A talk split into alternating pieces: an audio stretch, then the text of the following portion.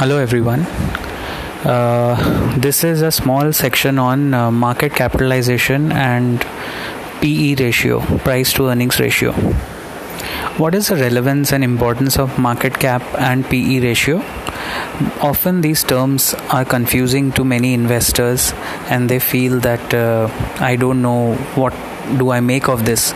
So, in very simple layman terms, market cap can be divided into three parts large cap, at least in the Indian uh, stock market context. Uh, large cap companies are the big giants that we keep talking about in their own industry.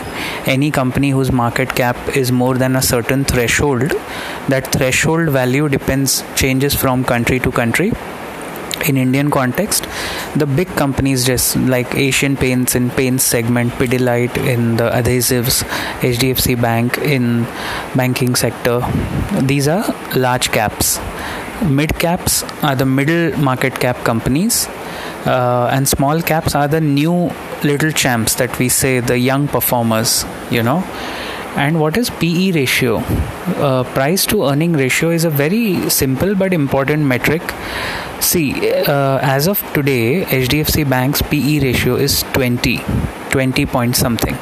So, how do we measure and why PE ratio helps us is when any company's PE ratio is between 10 to 20 or let's say 10 to 15, the meaning is Uh, to earn 1 rupee from the market the company has spending 20 rupees the lower the PE ratio, the better it is for investors.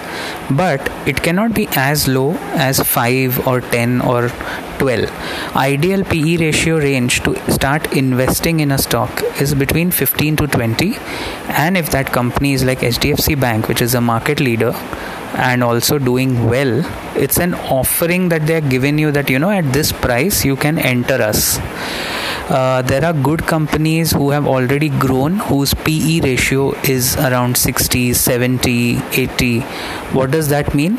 It only means that to make that same 1 rupee from the market to earn 1 rupee, these big companies are also big in their right, but they are spending more money. They are spending 70 rupees of their money to make 1 rupee, whereas the good ones are spending only 20 rupees to make that 1 rupee. So, obviously, you will want to invest in a company with a stable PE ratio, right?